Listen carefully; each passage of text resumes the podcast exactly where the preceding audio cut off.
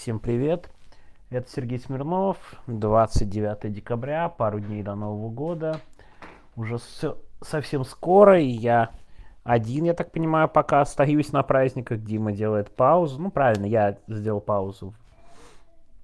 А, в середине декабря в связи с поездкой. Дима теперь тоже отдыхает. Давайте-ка я попробую что-то рассказывать. Вчера начал уже подводить итоги года. Сегодня тоже хочу подвести итоги года, что касается политики в России. Но сначала все-таки не могу не сказать пару слов про новость про 74 погибших моряка. Я уверен, что вы, наверное, где-то ее слышали. И, наверное, у некоторых может точно щелкнуть. О, ну это правда.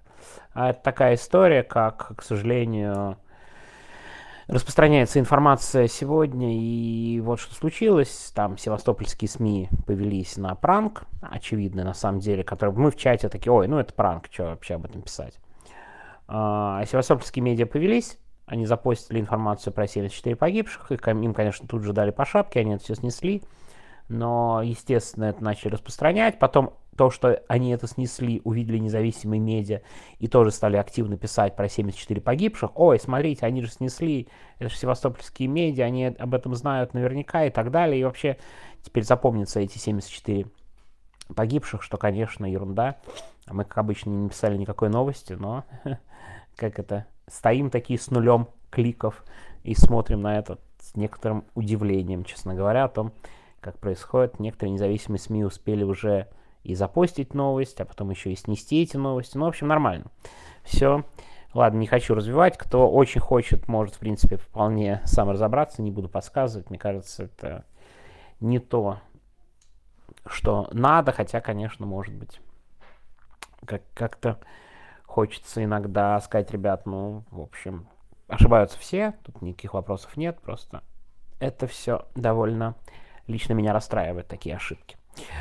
Ладно, давайте поговорим про политику в России, потому что это тема, которая, казалось бы, да, э, вроде никакой политики в России нет, да, в этом году, ну давайте честно признаемся, никакой политики в России нет, э, ничего сильно не изменилось, главная политика в России это репрессии и война, ну, если мы говорим, я ставлю странное, наверное, вчера еще говорил, что не надо так ставить, но именно внутри России, да, репрессии и война это главное содержание политики, потому что Война все-таки более внешняя штука, хотя она, конечно же, давит, а репрессия это главная штука в политической жизни, это главное, потому что другой никакой политики нет.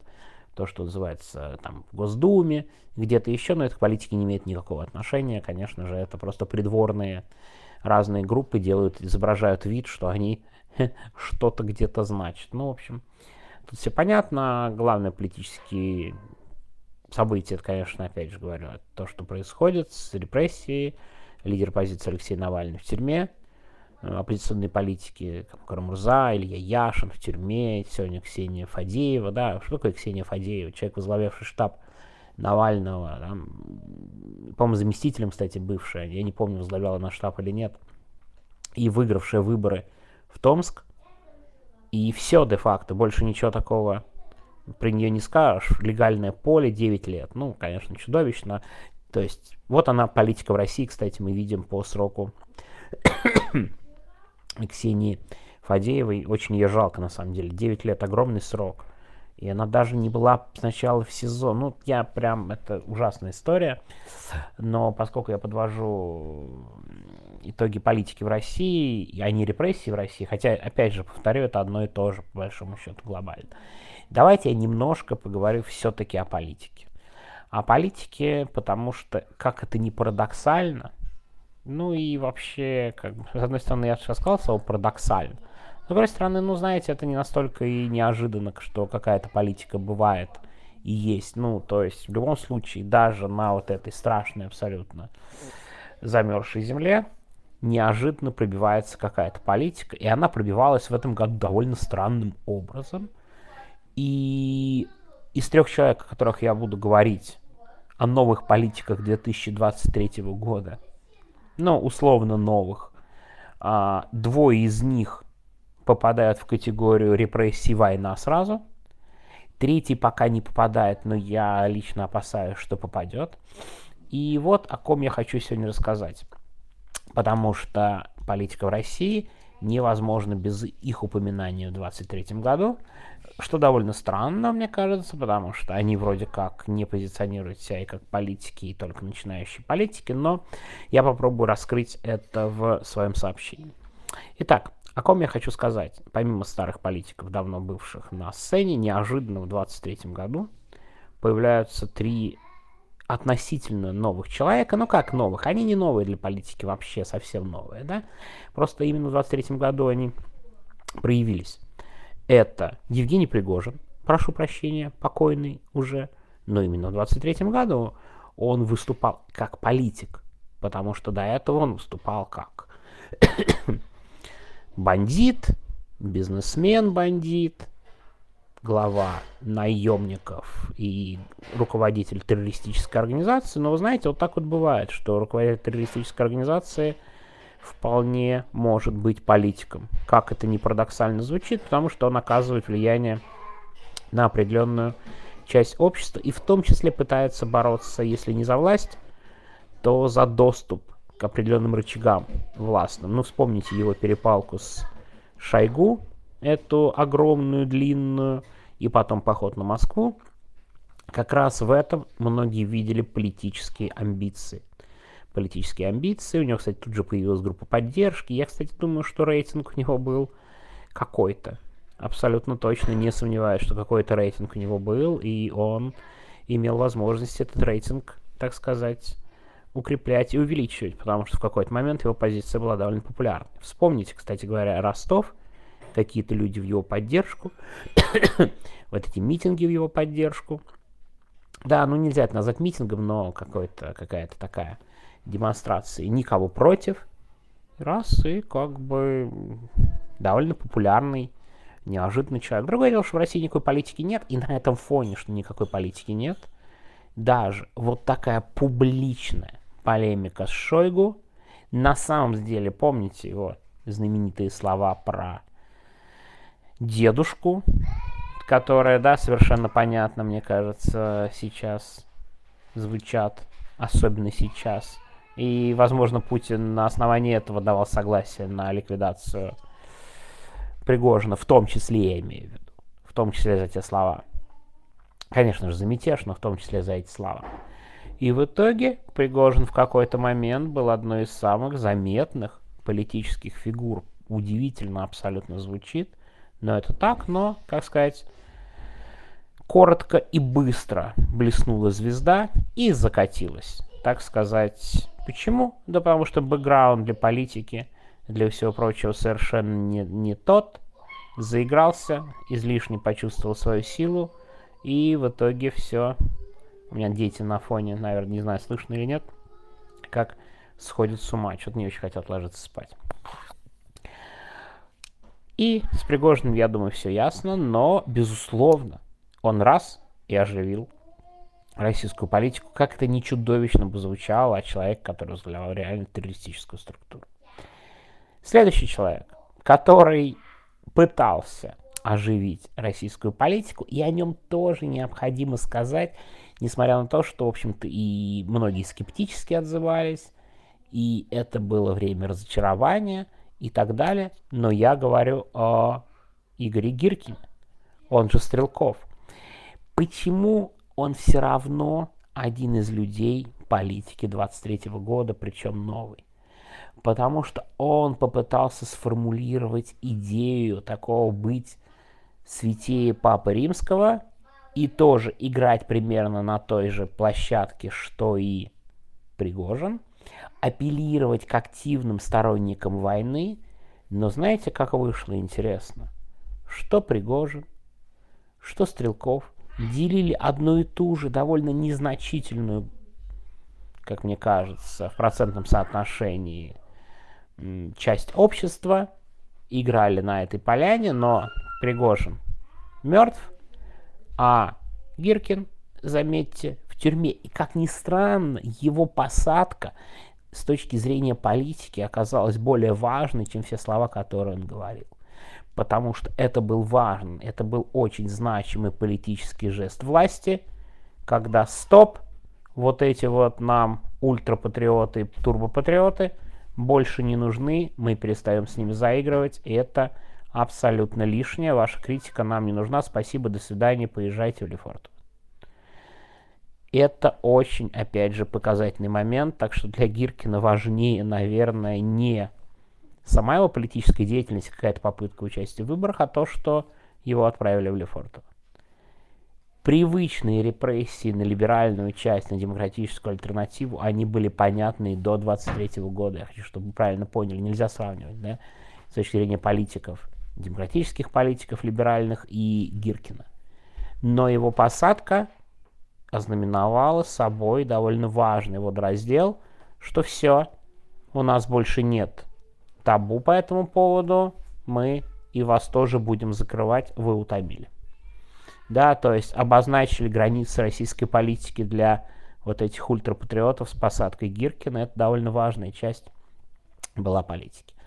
И третий человек, который, да, как мне кажется, довольно неожиданный, тоже не совсем из-за того, что он сам это все сделал, но это был неожиданный, короткий период, но период надежд и привлечения внимания, я говорю про Екатерину Дунцову. Почему я тоже ее называю, хотя ее группу не зарегистрируют, я очень опасаюсь, что к январю-февралю ее все совсем забудут, а учитывая бэкграунд, учитывая выдвижение, учитывая ее антивоенную позицию, я боюсь, что она находится в зоне риска.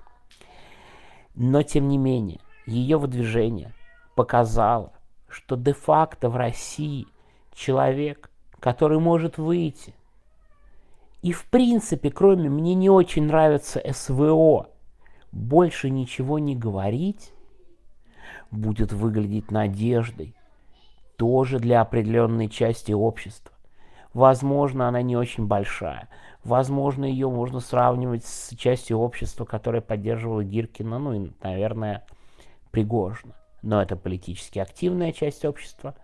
И вот это внезапное оживление, большой интерес, сотни тысяч просмотров, реальный энтузиазм части людей, что может что-то вот вдруг быть. И заметьте, первоначально даже какие-то скептические комментарии, я, это очень как, хороший момент, кстати, что изначальный скепсис и прочее у людей в эмиграции, да, у таких как я, нам Диму Трещанина можно послушать, он быстро поменялся на некоторый интерес. Ого, человек так говорит, он все делает, смотрите-ка. Там все говорили Ходорковский, с одной стороны, каким-то образом поддерживает, и Ковчег. С другой стороны, ой, мы не собрали, не очень, там начали критиковать, как они собрали подписи. Я, кстати, прочитал вчера э, тред э, Карманова, которого, да, вот говорят, что один из руководителей был его по сбору, и он написал то, о чем я говорил несколько дней назад, что, ребят, ну других людей-то у нас просто нету. Все остальные уехали, какие есть, но ну, не очень хорошие, не будет очень качественные прекрасной работы. Ну, в общем, очевидные довольно вещи сказал. Но вот эта проблеснувшая надежда на самом деле важна не сама по себе. Понятно, что власть, власть тут же ее обрубила. Заметьте, причем кого только не отправили собирать подписи каких-то совершенно диких людей. Это я даже не о Борисе Надеждине. Но Дунцовой запретили, сразу обозначили, не-не-не, вот с вашей риторикой мне не нравится СВО, вы нам тут особо не нужны, потому что как-то быстро проявится, что таких людей достаточно. Я, кстати, опять не знаю, сколько антивоенно настроенных людей, но они будут заметны. Потому что аккуратное, мне не очень нравится СВО, привлечет очень много внимания. И это тоже особенность российской политики 23 года, что есть востребованность в антивоенных лозунгах среди политически активных людей. Так что два края, никакой политики внутри нет, есть э, попытки, наверное, внутри предугадать, кто дальше выиграет и в какую сторону пойдет Путин, но это к политике не относится. А к политике относятся публичные действия, которые совершили как раз Пригожин, Гиркин своей посадкой прежде всего, а не чем-то еще, и вот реакция на нее, и Екатерина Дунцова своим выдвижением. Это три политических актора, появившихся на в России в 23 году. Еще раз повторю, на всякий случай. это не значит, что нет никакой другой политики. Главное взаимоотношение власти и оппозиции – это репрессии. Безусловно, у Алексея Навального полити... сторонников во много раз больше, чем у любого обозначенного здесь, кстати, обозначенных и Пригожиных, и Гиркиных, я в этом не сомневаюсь, что гораздо больше. Но Алексей Навальный давно находится в руках у Владимира Путина, несмотря на то, что он ведет политику, ФБК ведет политику, это история известных взаимоотношений. А новые люди, которые появились в 23 году, и некоторые ненадолго, да, они показывают, что даже на такой заасфальтированной территории, да, политической, как Российская Федерация, раз и неожиданно что-то возникает. Это я к тому, что, наверное, в следующем году все будет казаться еще более мрачным. Никого из нормальных до выборов не допустят. Я, кстати, думаю, что и Надеждина там не будет. Но посмотрим, это не важно, как бы, если у него, правда, 0,2% будет, может и допустит. Это не так важно технологически. Но в любом случае такого интереса, как было с Дунцовой, я думаю, не будет. Э, нас ждет, казалось бы, с одной стороны, совсем такое асфальтирование, но 23 год, в который мы вступали тоже с ощущением полного забетонированного пространства политики, неожиданно преподнес да, несколько человек, которые показывают, что какая-то политика до сих пор есть. Да, некоторые, как Гиркин, показывают это своей посадкой, но тем не менее это именно так. Вот такое у меня сегодня, может быть, несколько странное сообщение. Ну, поговорили о внутренней политике, так сказать. А так, до завтра. Я думаю, завтра и даже, возможно, послезавтра я еще планирую записывать голосовые сообщения. Очень, конечно, не хочется говорить в пустоту, как предрекает Дима Трещанин, но посмотрим. Будем надеяться, что какие-то темы еще будут. Всего доброго, пока.